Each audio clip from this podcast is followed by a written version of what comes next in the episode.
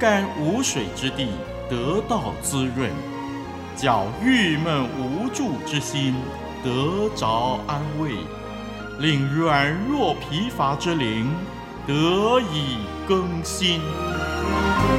欢迎同来之曲《清泉甘露》。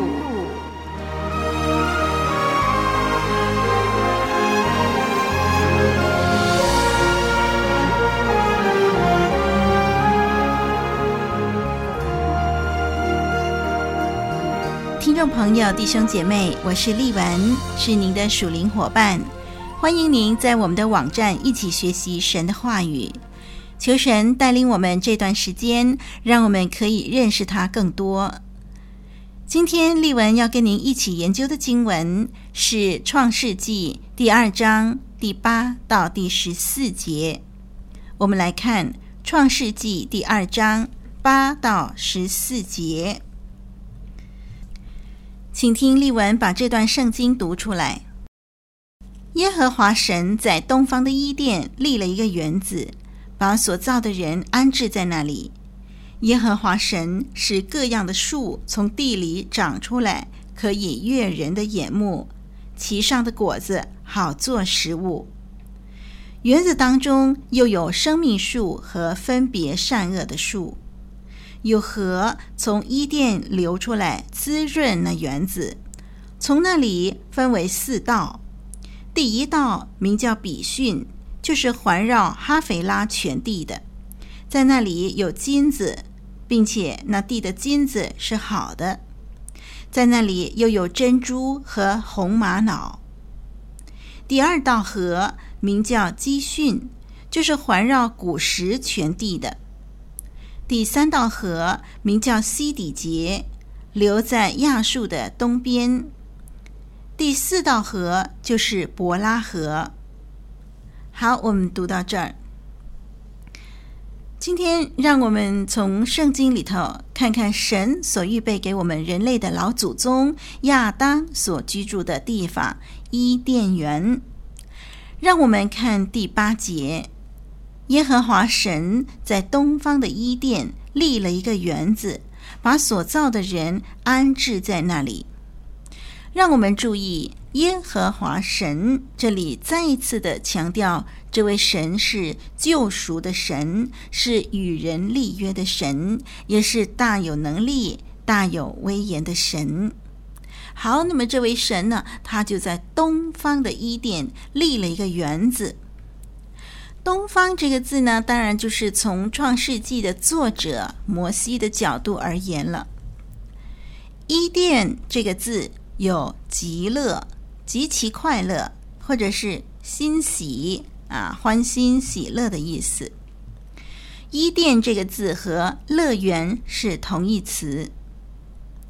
耶和华神在东方的伊甸立了一个园子，他把所造的人，也就是亚当，安置在那里。当神造好了亚当以后，把亚当放在一个美好的地方，这个地方的名字带有极其快乐、欢欣喜乐的意思，是个美好的园子。这个园子到底有多美好呢？让我们继续看圣经。我们看第九节，在第九节这里说到，耶和华神使各样的树从地里长出来，可以悦人的眼目，其上的果子好做食物。园子当中又有生命树和分别善恶的树。这节的经文告诉我们说，在伊甸园里生长着各种各样的树，可以悦人的眼目，表示这些树长得特别好，特别吸引人，人看了以后就心旷神怡。不但如此，这些树啊还结出各种各样的果子，那么这些果子都可以当作食物。嗯，在伊甸园里啊，各种各样的树，各种各样的果子，每天可以换不同的口味，每一餐可以品尝不同的果子。哇，住在里头就像天天举行宴会，看不完，吃不尽。人在里面不但是肚子可以填饱，还可以欣赏，有如参加一个水果博览会。这段的经文说到，园子当中又有生命树和分别善恶的树。从文法的结构似乎指出，生命树会产生生命，而分别善恶树会产生知识。这个知识是指善与恶的知识。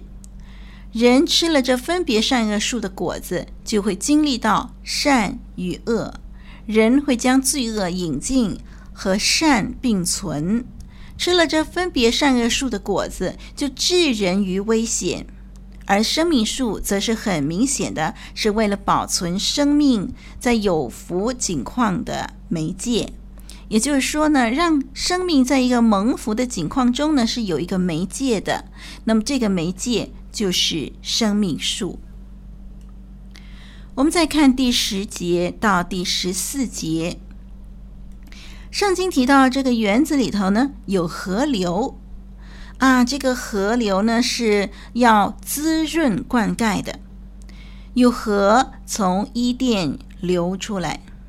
我们可以了解到呢，伊甸园的地势一定有某个高度，很可能这个伊甸园是在山上，因为这样呢才会产生河流涌流到世界各地去。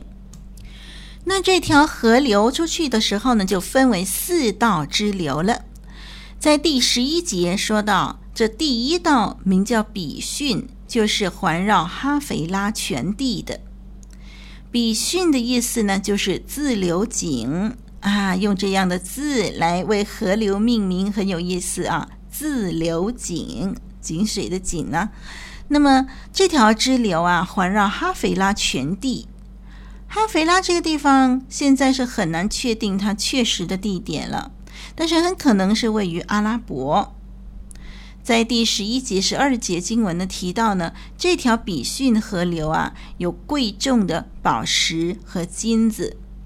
我们看见呢，啊，今天世界的富裕的源头是从这个园子开始的，也就是从伊甸园开始的。河流呢，也从这个园子开始流向世界。让我们继续看第十三节。这第十三节这里提到第二条的支流，名字叫做基训。基训的意思就是喷泉。嗯，这个字呢用来命名啊，为河流来命名也非常有意思。喷泉。这条河流啊，这个基训河呢是环绕古实全地的。不过真正的古实是远在西南面的非洲，跟这条河流的位置有点不一样，所以我们现在很难确定、呃、它真正的地点。从地理上猜测呢，比逊河与基逊河这两条河呢是在米索波大米的下游，靠近波斯湾的溪流。那么这两条河流如今在地球上呢已经不存在了，因为后来所发生的大洪水，地球表面的变动很大，跟我们今天所看到的地形有一些的出入了。让我们再看第十四节，提到从伊甸园流出的河第三和第四道分支，嗯，那是西底结河以及伯拉河。那这两条河呢是我们如今很熟悉的。西底结河就是底格里斯河，伯拉河呢就是幼发拉底河了。是的，西底结河就是今天我们称之为底格里斯河，而伯拉河就是我们今天所叫的幼发拉底河。这两条河在今天的地球上还是在的，嗯，是可以找得到的。圣经创世纪第二章第十四节说到，这个西底结河也就是底格里斯河呢，它是在亚述的东边。另外一条河伯拉河就是幼发拉底河呢，呃，它圣经就没有提到它的所在地了。那么这两条河流啊，呃，我们在地球上是可以找得到的，它们的这个流水量很大。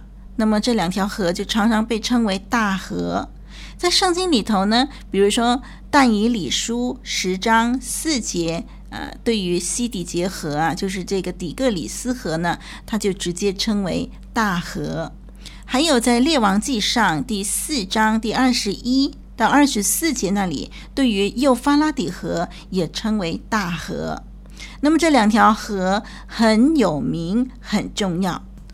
这两条河流今天我们在地球上是可以找得到的。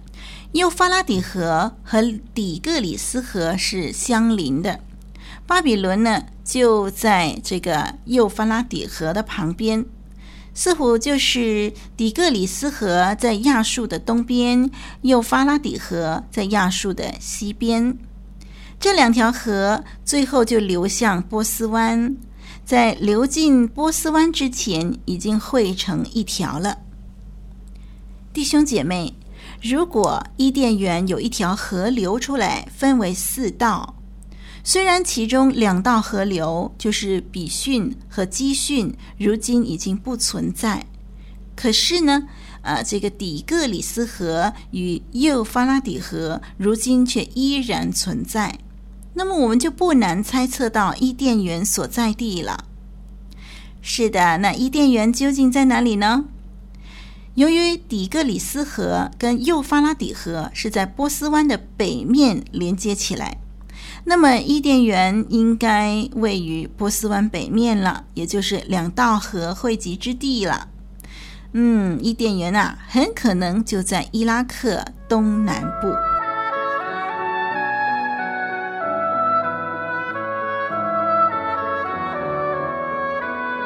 古老的故事，真实的历史，一部述说世界起源的书，《创世纪》，追源溯本，借古喻今。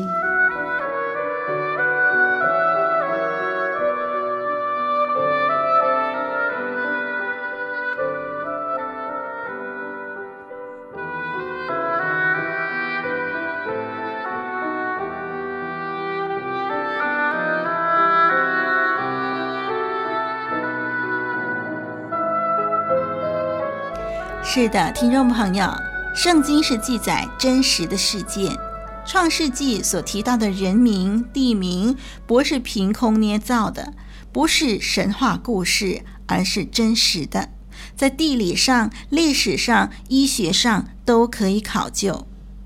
让我们继续来看伊甸园，这座当年神为人所安置的家，它是一座山，这座山成了天与地的轴心。这个园子里有人类要与神交流，在这里要服侍神。这个园子是一个圣所，代表神邀请第一个人享受与他交往、和睦相处之地。今天我们没有办法找到这块园地，因为自从亚当和夏娃犯罪被逐出伊甸园之后，神就让天使把守园子。今天没有人能够有机会目睹伊甸园的风貌，即使已经踏足在其上，大概也没有人有办法确认那就是伊甸园。因为经过洪水的泛滥，世界的种种变迁，昔日最美丽的园子今日已经面目全非了。